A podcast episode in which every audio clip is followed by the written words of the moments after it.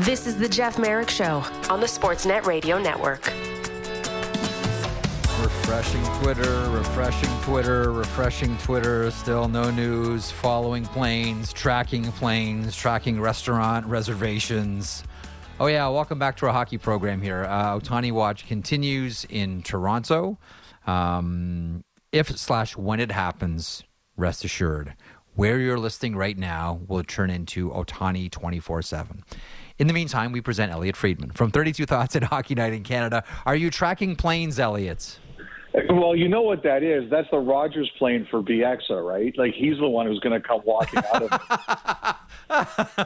it. Oh, that would be so awesome. Please do like some type of send-up like that on Hockey Night tomorrow. Please. That's a favorite grin. Of all of us. Yeah. With that bleep-eating grin.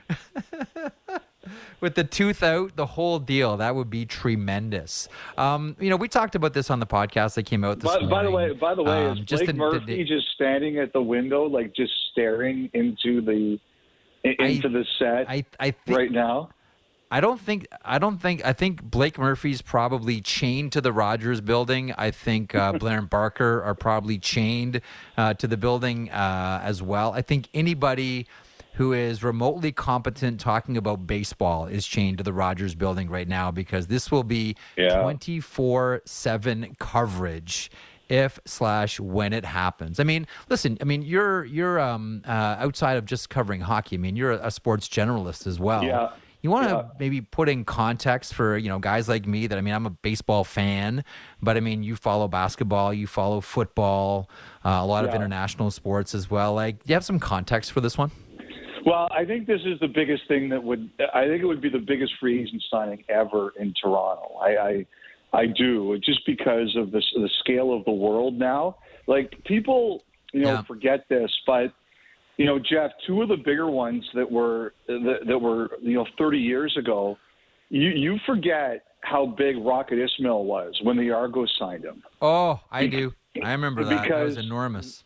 His press conference, like, he was a big star. People thought he was going to be the number one pick in the NFL draft. The Argos got him. And I remember it kind of broke. The Dallas Cowboys had the number one pick in the draft that year, and they took Russell Maryland, who turned out to be a great pick for them. And when that happened, people realized that Ismail was coming to Canada. And he had his press conference. He was signed at a place called the Northern Ballroom, which was a big ballroom at the Skydome Hotel, and you couldn't fit. Like, it was a massive deal. It was on the cover of Sports Illustrated, or he'd been on the cover of Sports Illustrated. That was a massive signing. And the other big one, I was still at the Fan at the time, was Roger Clemens. He basically signed in Toronto almost out of nowhere. It was kind of like this one in the sense that nobody saw it coming, and then all of a sudden it happened. And it was actually the night of our Christmas party at the Fan, and I actually ended up hosting, because some of the regular hosts were off, I actually ended up hosting the first call-in show on the Fan after Clemens signed. It was a wild time in my career, but so those are two of the big ones. But this is it dwarfs it. It really does. Okay, let me ask: how many eggnogs deep were you when they ushered you back to call to do a call-in about Roger Clemens? No, it was before. They said you're going to have to go to the Christmas party late. You can't go in on after drinking. So that's what I did. But I have to say, Jeff, there's only one time I've ever gone on the air inebriated, and I'm saving that for my book. Okay. Was it recent? Was it young Elliotte Friedman? Was it hockey? Oh, okay. It was younger Elliotte Friedman. It was not one of my brightest moments, I have to say that. Nothing happened, but it was still not very smart. Well, you've joined a very long and proud tradition of buckled broadcasters in this industry, Elliot. So don't be too embarrassed about that. There was just so much yesterday between Pat Kane and the LA Kings streak and Some weirdness from Austin Watson, and I was mentioning at the top of the show, I checked in Nashville, and he's a former Predator, and he was like nothing but apologetic after that last night and shooting the puck at Lauzon in the dying seconds of that game. Like, there was so much the wall injury for the Toronto Maple Leafs. Like, I'll just open up the buffet to you. Grab a plate. What's going on at first? What caught your attention the most last night? Well, there was a lot. I mean, from the Canadian angle, there was Ottawa played really well. Wall beat them. And then, Martin Jones, after sitting there for 3 hours, comes and saves the game. Yeah. Like, that was pretty incredible game to watch. I mean, the Calgary comeback was huge. They were down 2-0. You thought they were done. They found a way to win. Vancouver ending Minnesota's winning streak. Winnipeg probably doesn't get enough credit for their win last night. When Nathan McKinnon, and I actually was really impressed by the way that Rick Bowness came to the defense of Logan Stanley post-game on that one. Yep. But like when Nathan McKinnon scored that goal and Colorado was rocking, I was like, oh boy, the Jets are in deep doo-doo, and they found a way to win that game. That was a really impressive win. And then the San Jose Detroit game was incredible. We're all sitting there watching Patrick Kane, and the Sharks decide to spray paint all over the evening, and you have to give the Kings a lot of credit too. Last night was a great night to watch games. Like on Thursday, like sometimes I try to sneak in the football game, but the football game was really bad, and the hockey games were very compelling. Like it was a great night to put an indentation on your couch. Well, it was, and it was a great night to do that if you're a Calgary Flames fan, as they defeat the Carolina Hurricanes by a final score of 3-2. Dustin Wolf, by the way, was really good in this one. Like, you and I talked about this previous. He's going to force a decision there. Like, and that's what you hope for if you're a manager, if you're a team, that this guy comes up from the American League and he's going to force a decision. Meanwhile, the other end of the rink, I wonder what decisions Rod Brind'amour will be making in advance of the Carolina Hurricanes facing off against the Vancouver Canucks on Hockey Night in Canada on Saturday. Elliotte, he is none too pleased with his team. He expressed that during the Edmonton Oilers game with Darren Pang, and then after last night's come-from-behind win by the Calgary Flames over his Hurricanes. What do you expect out of Brind'amour come Saturday? Well, Brind'amour, there's no lying with him. You know absolutely where he stands, and he's a very emotional guy. The one thing that concerns me is how often you can do that. I think in this day and age, even with a bunch of guys who are as mature as the Hurricanes guys are, because that's a pretty mature team, I think there are times when you have to dial it back. There's a lot of great coaches out there, and even some of the best bosses I've worked for, Jeff, when you're down, they don't kick you. That's when they're like, all right, okay, we're going to encourage you and we're going to pick you up. It's when you're going well that they're all over you because you're in a good place, you can handle it, and they want to keep you in that good place. Like I saw last night as guys, like it's Brind'amour's own way of saying, look, guys, I know our goaltending hasn't been great, but we can't allow that to happen. We have to be at our best. And look, Carolina, being what they are, Jeff, they shouldn't lose that game. Calgary, when Carolina's at their best, they've got a 2-0 lead on you. They're putting the stranglehold on you, and they're winning. And, Calgary found a way to their credit. And I have to tell you, like, this rookie, I can see this right now. At the end of the year, when the three finalists for the Calder Trophy are announced, they're going to be markets out there screaming bloody murder. And this Zary kid, he's really something. Yeah, he has really has rejuvenated that team. Well, you remember a couple of weeks ago when he was out of the lineup, and Calgary just looked so different. And I think Zary had only played like a handful of games with Calgary at this point. I think you and I had this conversation, like, can this guy already be having that profound an effect that when he's not in the lineup, the team just goes flats? Like, they look so different without Connor Zary in the lineup.